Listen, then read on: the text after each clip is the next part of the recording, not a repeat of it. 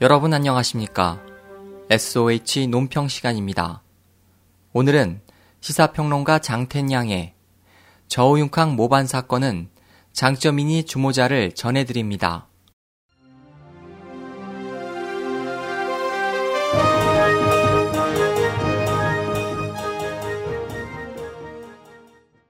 최근 해외 매체들이 모두 저우융캉의 쌍규 처분 혹은 체포 소식을 보도하고 있는데 이번에는 저우융캉의 남동생과 여동생도 잇따라 체포된 소식을 전했다.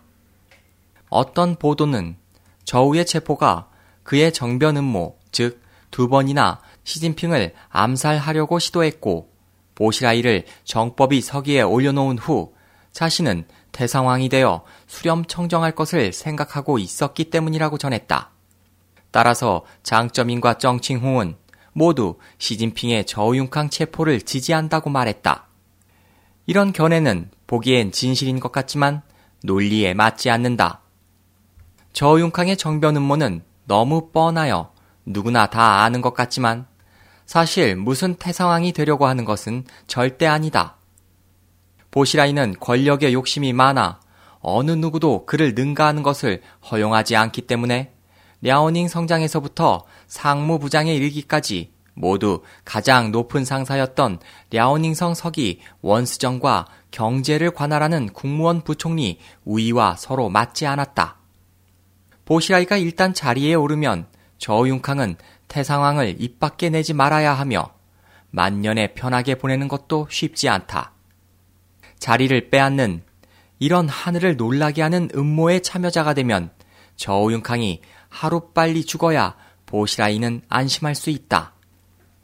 이 같은 도리를 보면 진 2세 호해가 어떻게 참혹하게 이사를 죽게 했는지 이해하기 어렵지 않다. 저우융캉이 만일 이런 머리도 없다면 중공의 제일 높은 지도층과 섞이지 말아야 한다. 그는 아주 분명히 알고 있는데 만일 정변이 실패하면 사형을 각오하고 감옥살이를 하는 것이고 만일 성공했을 경우 가장 좋은 방법은 정변 후 집에 숨어 나오지 않고 보시라이가 빨리 그를 잊게 하는 것이다. 어떻게 보든 정변에 참여한다면 위험이 아주 크고 수익도 거의 0인데 저우융캉은 왜 이 위험한 일을 계획했을까? 그는 실제로 부득이한 고층이 있는데, 즉, 보시라이가 계속 참혹하게 파룬궁을 진압하는 대리인이 되어야 할 것을 필요로 하기 때문이다. 파룬궁은 중공이 날뛴 근 100년간 처음으로 만나게 된 패배시킬 수 없는 단체로 세간의 어떤 폭력과 유혹도 이 단체에 영향을 미치지 못했기 때문이다. 파룬궁 수련자들은 어떤 박해를 받더라도 그 박해를 폭로하고 신앙 자유를 얻는다. 이 박해는 적어도 수만 명의 무고한 수련자들의 생체에서 장기를 적출하고 다시 시체를 태워 흔적을 없앤 반인류죄를 포함해 파쇼를 초과했을 뿐만 아니라 스탈린, 폴 포트조차 부끄러워할 지경이다. 중공은 일단 탄압의 힘이 약해지면 그 잔혹한 탄압 실상이 폭로되어 스스로가 저지른 죄로 침몰하게 될 것이다.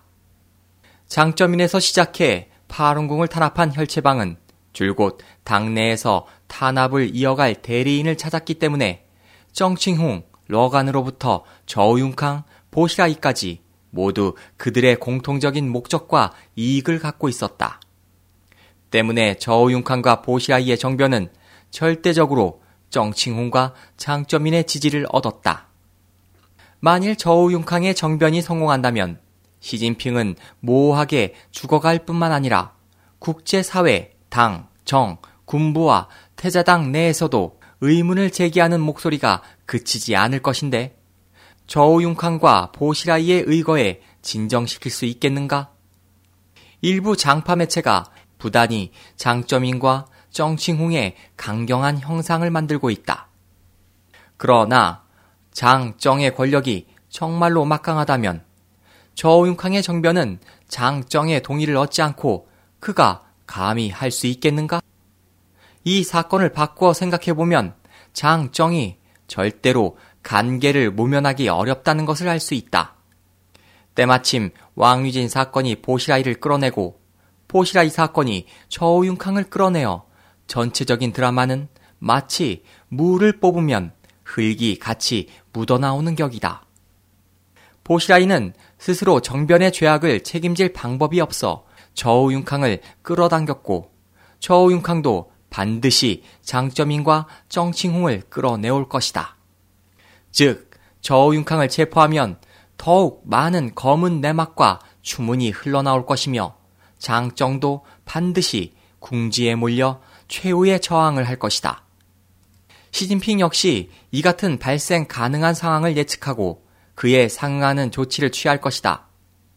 다만 저윤캉을 때리지 않고 장, 정, 저우, 보를 연결하여 판을 뒤엎고 사지로 몰아넣으려 하고 있다.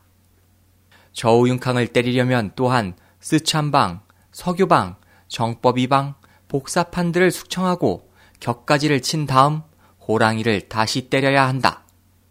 장과 정의 이런 호랑이를 비교해보면 저우융캉, 리둥성, 류징, 러간 부류들이 격가지인 셈이다. 시진핑의 호랑이를 잡는 일은 종료되지 않았고 마치 살얼음판을 걷는 것 같다. 중공의 검은 내막이 이렇게 내부 투쟁 가운데 조금씩 찢어져 반인류 범죄가 조금씩 폭로되어 나와 세상 사람들에게 정과 사에 대한 판단과 기회를 주어야 한다.